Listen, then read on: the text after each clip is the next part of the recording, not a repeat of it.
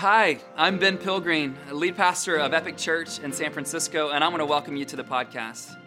Our vision here is to see an increasing number of people in San Francisco orient their entire lives around Jesus. But whether you're listening in from the city that we love here by the Bay or wherever you might happen to be in the world today, I want you to know that I'm excited about what God is doing in your life and what He's doing in our Epic Church community.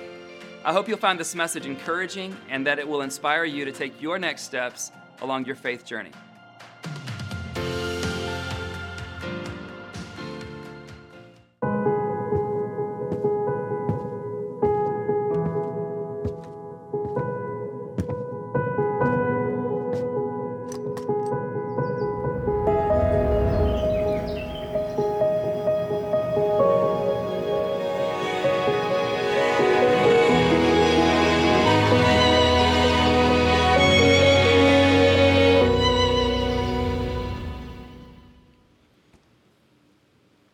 Epic family, have you ever looked at a situation that was messy and maybe even a little complicated and thought, someone ought to do something about that? I, I believe we do this all the time. At least I do. And the spectrum of problems and situations can range from small and insignificant to massive and dire. For example, I can walk past a sink full of dirty dishes and think, someone ought to do something about that. Or I can be reading the effects of global warming and think the very same thing. Someone ought to do something about that. But here's the thing never lift a finger to help in either situation. Now, there are many reasons why we stay away and we make it someone else's problems whenever we encounter a messy or complicated situation. One that I battle with often is that feeling of helplessness the thought that I'm not qualified or capable to help, the thought that me trying to help won't make a difference or a dent. And again, I can feel helpless with small and insignificant matters to massive and dire ones.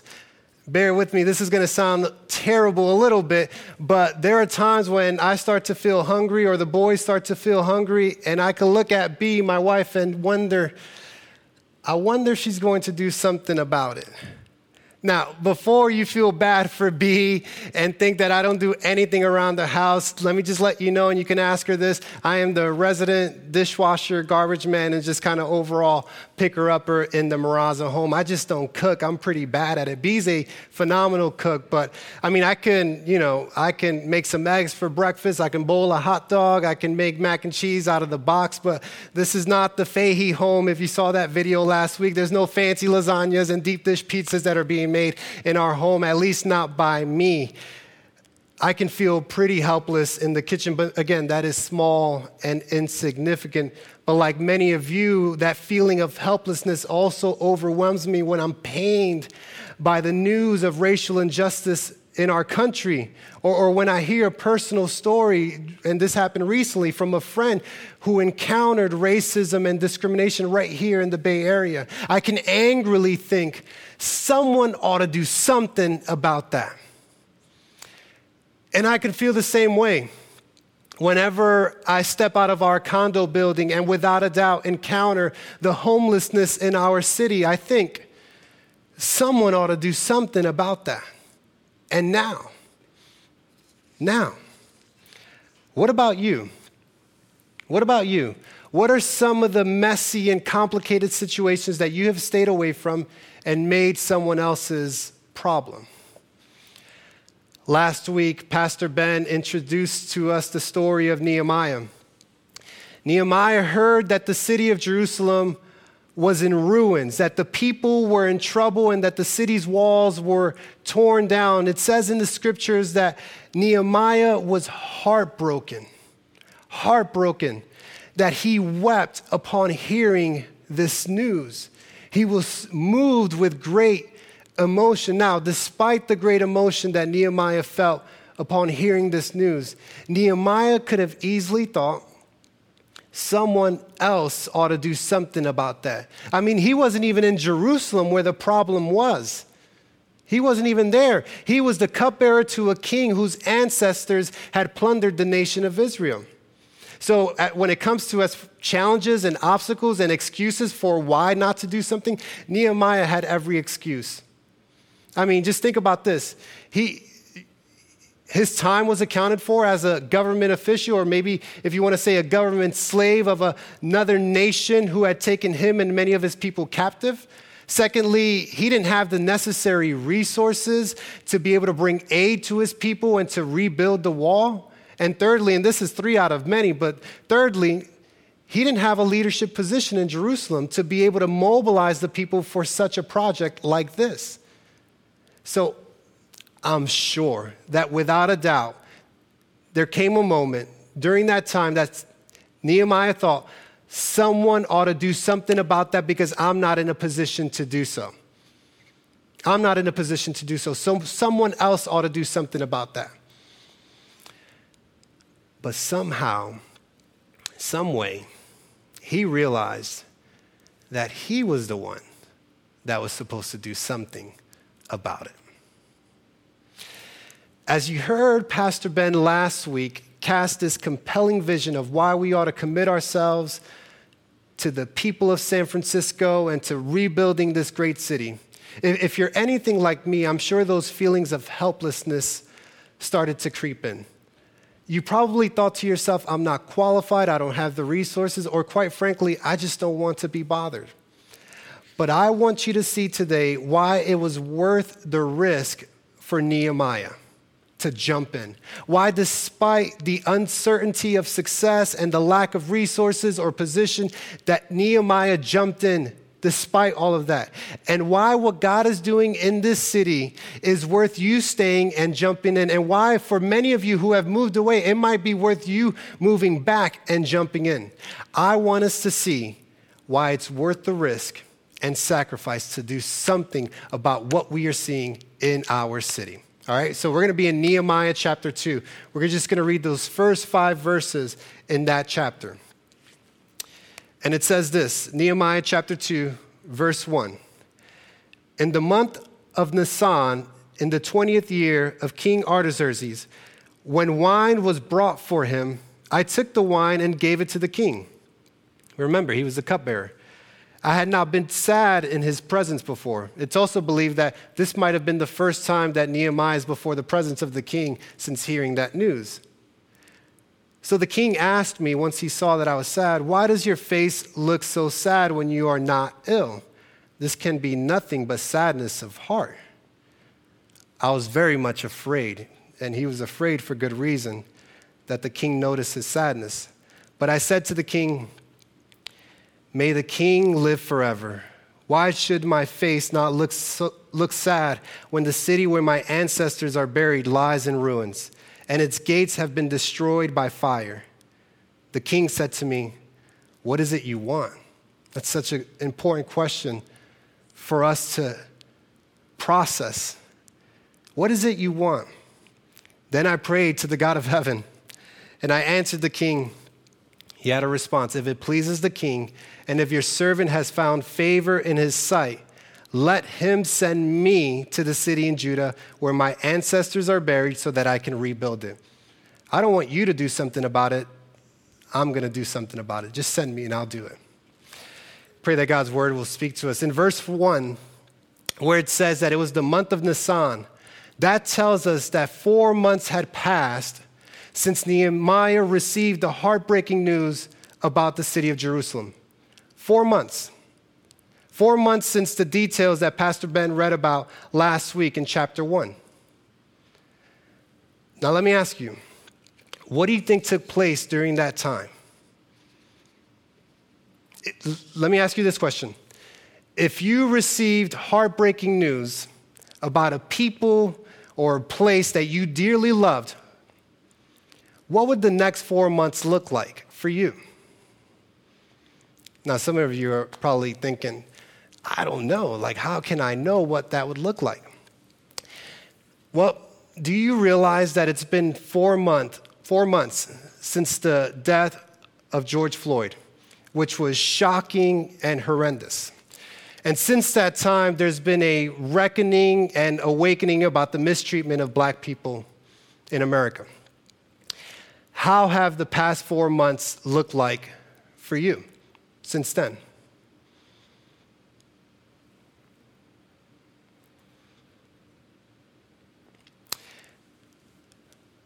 Regardless of how it's been for you, I can tell you that for the majority of our black community, it hasn't been easy, to say the least.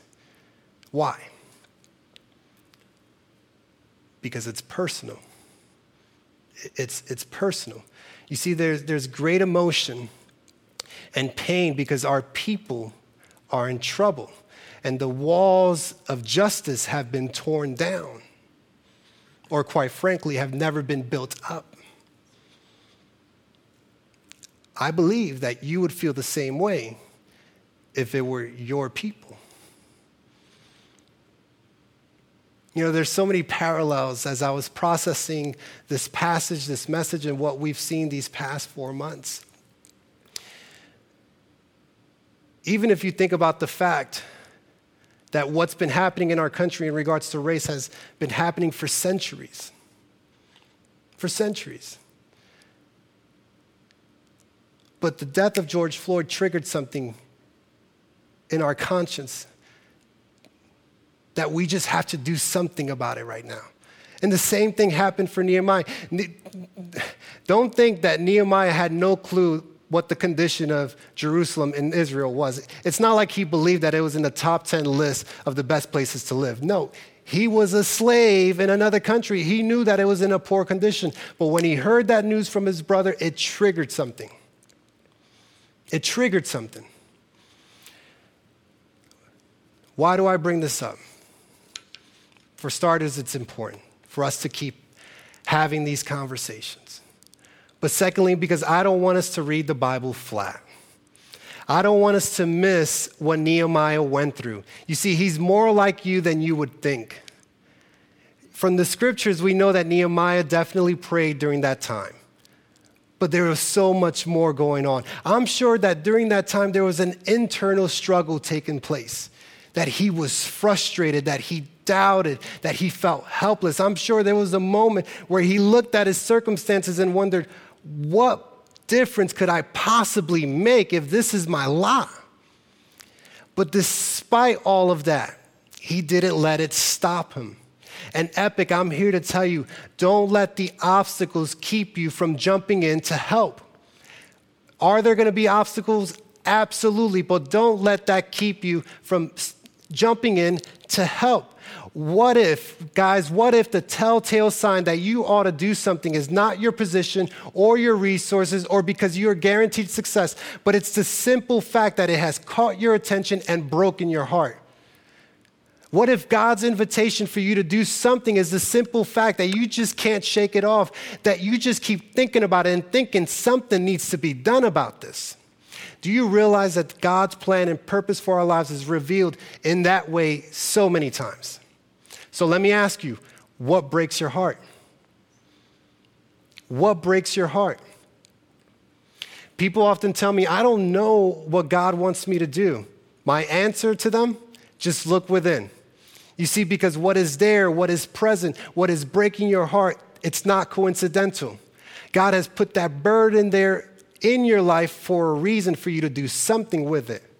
And, and it might feel like you don't have the position, you don't have the resources, you don't have the time to do what is weighing on you. But if Nehemiah's story shows us anything, it's that if God is with us, if God is the one calling us, He will equip us and He will see us, see us through it.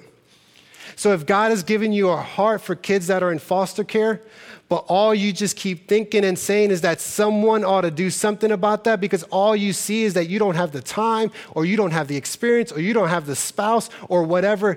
Do not underestimate what God can and wants to do through you. And if God has given you a heart for the city, if God has given you a heart for your neighbors and your coworkers who don't know him or who might be in great need, don't wait for someone else to do something. You just say, Count me in, I'm going to do something. And you go do it.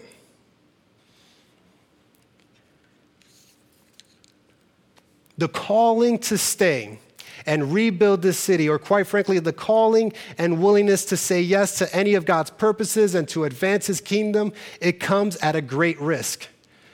Do you realize that Nehemiah could have lost his life simply by looking sad in the king's presence? That's why he was very much afraid when the king realized that he was sad. But he didn't let that stop him. He couldn't hold it in.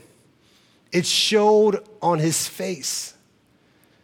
Listen, when God puts something in our hearts, many times it seems impossible. Many times it seems out of reach. Many times it seems like, what am I doing? What am I even thinking? And the reason it seems out of reach and impossible, because in a way it is. It is. Check out this quote by Andy Stanley in his book, Visioneering. He writes this God ordained visions are always too big for us to handle. We shouldn't be surprised. I love this line consider the source. They're always too big to handle. It always seems impossible. Why? Because of the source. There are always more questions than answers when God births a vision in our hearts. There are always obstacles. That shouldn't surprise us. Guys, listen. Is it hard for some of us to stay? Yes, absolutely. And I am with you. You don't think I have thought about how easy and, and, and better it would be for us to be near our family in Florida? You don't think I've thought about the comfort of having a pool and a beach nearby that we can actually swim in? That is really tempting. You don't think I struggle with the challenges and, and I struggle with and wrestle with the, how to even think about and process the challenges that our city is facing? Absolutely, I do. But guys, hear me out. There is a greater calling that far outweighs the sacrifices and challenges. And the fact that we get to do this together makes it worth it. Now, there might be some of you who are saying at this point, Well, I just don't feel compelled or that call to stay and invest in San Francisco. And, and, and that might be true. But, but here's another question that I want you to consider. Not what breaks your heart, but what do you think breaks God's heart? What do you think breaks God's heart? And are you concerned for what concerns God? And does your heart break for what breaks God's heart? You see, you won't commit to rebuilding this city, you won't commit to serving the people of this city until it breaks your heart the way it breaks God's. And throughout the scripture, what we find is that God's heart is for his people, those he created and those he loves. And this is not just the New Testament God and Jesus. Sometimes we treat them as if they are different. But in the Old Testament, we see God's great concern for specific groups of people, and he calls the Israelites his greater people, the larger set of people, to make sure to take care of these other smaller subsets of people. And that is to take care of the stranger, the poor, the orphan, and the widow. And we see that all in the New Testament to fight for justice, to invest in these people, to care for them, to serve them, to love them the stranger, the poor, the orphan, and the widow. And here in San Francisco, we have the opportunity to, to serve and to love the quote unquote stranger, a black and brown and immigrant community that historically has felt pushed out and not wanted and not welcome in this city. We have the opportunity to love them and to serve them. We have the opportunity to serve the orphan. When we were doing our foster care classes a couple years ago, the stat that they gave us during that time was that in San Francisco, on average, one child enters the foster care system a day. But the problem is, is that there's less than 100 homes that are approved and ready to receive kids here in the city. So that means that whenever a child enters the system, for the most part, they have to be uprooted and sent to other, other counties, as if life wasn't hard enough. It just makes the whole situation to be uprooted from their schools and their circles uh, uh, uh, of, of connections makes it more traumatic. And guys, do I even need to say or talk about the opportunities to serve the poor here in our city. How are we going to do it? How are we going to make a dent? I don't know, but we sure are going to try. And then there's the widow. Now, this might not be the traditional widow that we are accustomed to in ancient Israel, there were safeguards in place primarily for women who lost their husbands and didn't have anyone to care for them. And here in our city, this is going to look like us caring and serving and loving the lonely and the isolated, whether they've been married before or not. And guys, we find all of this from the God of the Old Testament, who we typically view as stern and angry. But that's a wrong depic- depiction. The Old Testament God is no different from the New Testament God. Jesus described God the Father as the one who is eagerly anticipating the return of his prodigal sons and daughters, the one who leaves the 99 to go after the one that has strayed. But here in San Francisco, the statistics are more like him leaving the four to go after the 96. Do you realize that?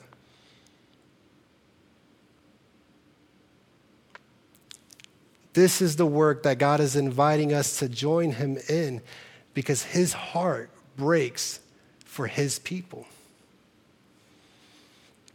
And here's the question we all need to wrestle with as we consider whether we are going to jump in or not. What is my life going to be about? What is my life going to be about? Is it going to be all about me? Or is it going to be about God's kingdom and others. Now, listen, I know we're talking about rebuilding the city, but I know that there's many of you that need, you need to rebuild your career because you've lost your job and you need to focus on that. I know there's some of you that need to rebuild your marriage because it's just not in good shape right now. You need to focus on that. There's some of you that need to rebuild your relationship with Jesus, your faith in Him. One, probably because you've strayed away. Others, because you've never put your trust in Him. And we want you to focus on that. And we believe the best place to rebuild your faith is by building your life upon the chief cornerstone, which is Jesus Christ. And if you want help with that, we want to be there for you. Let us know. Text the word begin to 313131, and we will help you. And we will help you. We will support you if you're trying to rebuild your marriage, if you're trying to rebuild your career, your financial situation, whatever it might be, and you might need to focus on that. But what I want to make sure that we don't do is only work on self improvement and never work to build others up. You see, because self absorption will cripple us more than help us. We are called to sacrifice, we're called to give of ourselves for the sake of others. Remember the great commandment to love God and to love others.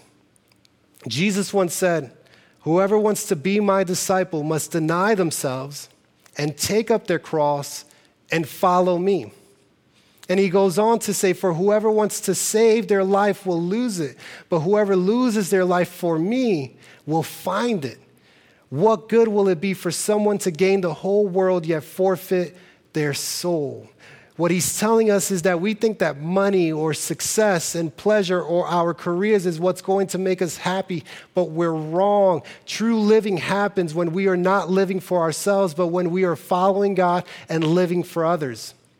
And you don't have to wait for this COVID season to be over to begin to invest and rebuild this city. You can do that now by serving with our local partners. As a church community, we have decided that we're not going to say someone ought to do something about the problems plaguing our city, someone else. We're not going to say that. No, we have decided to partner with those that have been doing something and doing it well so that together we can make a greater impact. And you can join us in that work with our local partners by going to epicsf nsf.com slash serve the city. Guys, you also don't have to wait to begin praying for our church and city. You don't have to wait. If we accomplish anything in this city, it will be because a cry rose up out of our church for His will to be done and for His kingdom to come to San Francisco as it is in heaven. Human effort is not enough. That is why we are praying corporately every week on Wednesday and, and Sunday mornings for God's kingdom to come to San Francisco as it is in heaven. You can join us for that. And you don't have to wait to start financially supporting the mission and work that we are doing here at Epic. Jesus once said, Where your treasure is, there your heart will be also. The inverse is also true.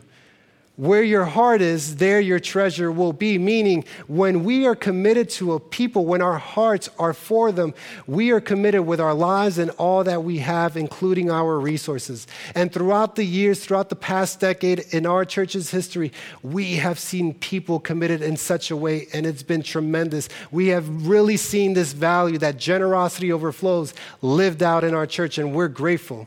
And if you want to join us, if you haven't been a part of it before, no harm, no foul.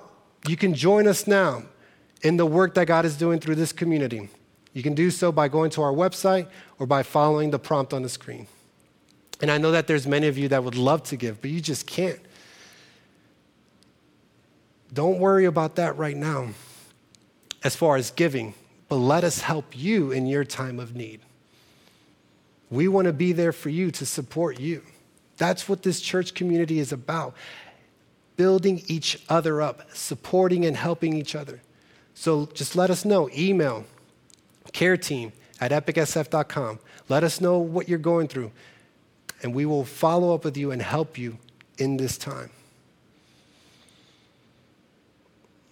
We don't have to wait. We can do something about it right now to rebuild this city. Now, listen, I don't expect you to be excited right about now we aren't always pumped, gung ho, excited about God's plan for our lives. We might still be thinking someone else still needs to do something about that. But I just want you to think about Jesus at the Garden of Gethsemane. Right before he is about to be crucified, right before he is about to be separated from the Father and die for our sins, he knew exactly what was about to happen to him. He pleads with the Father. He prays to God the Father and he says, Father, if it is possible to accomplish your end goal some other way, let's do that. Take this cup, what I know you are about to do, what you are about to take me into, take it from me. You, do you realize what he's saying to God? He's basically saying, I don't want to do this. But in the end of that prayer, he surrenders and he says, Not my will, but your will be done. Can we say that today? If, if we're not excited about the calling that we are feeling on our lives, in our hearts right now? Can we say that today? Can we say, God, how do you want to use me and my life? Whatever it is, God, not my will, but your will be done. Epic family, you and I have the opportunity to make a commitment to not just a place, but to a people, to, to our neighbors, to our co-workers, to this church community, to those who are less fortunate. And will it take sacrifice? Is the future uncertain? Absolutely. But if God is calling us into it, it is worth stepping into. If it's caught your heart, if it's caught your attention, what if that's God's way of telling you that you're the one that God has chosen to do something about it? Now let's go do something about it. Let me pray for us. Father, I thank you for your word. I thank you for the example of Nehemiah. Someone you called,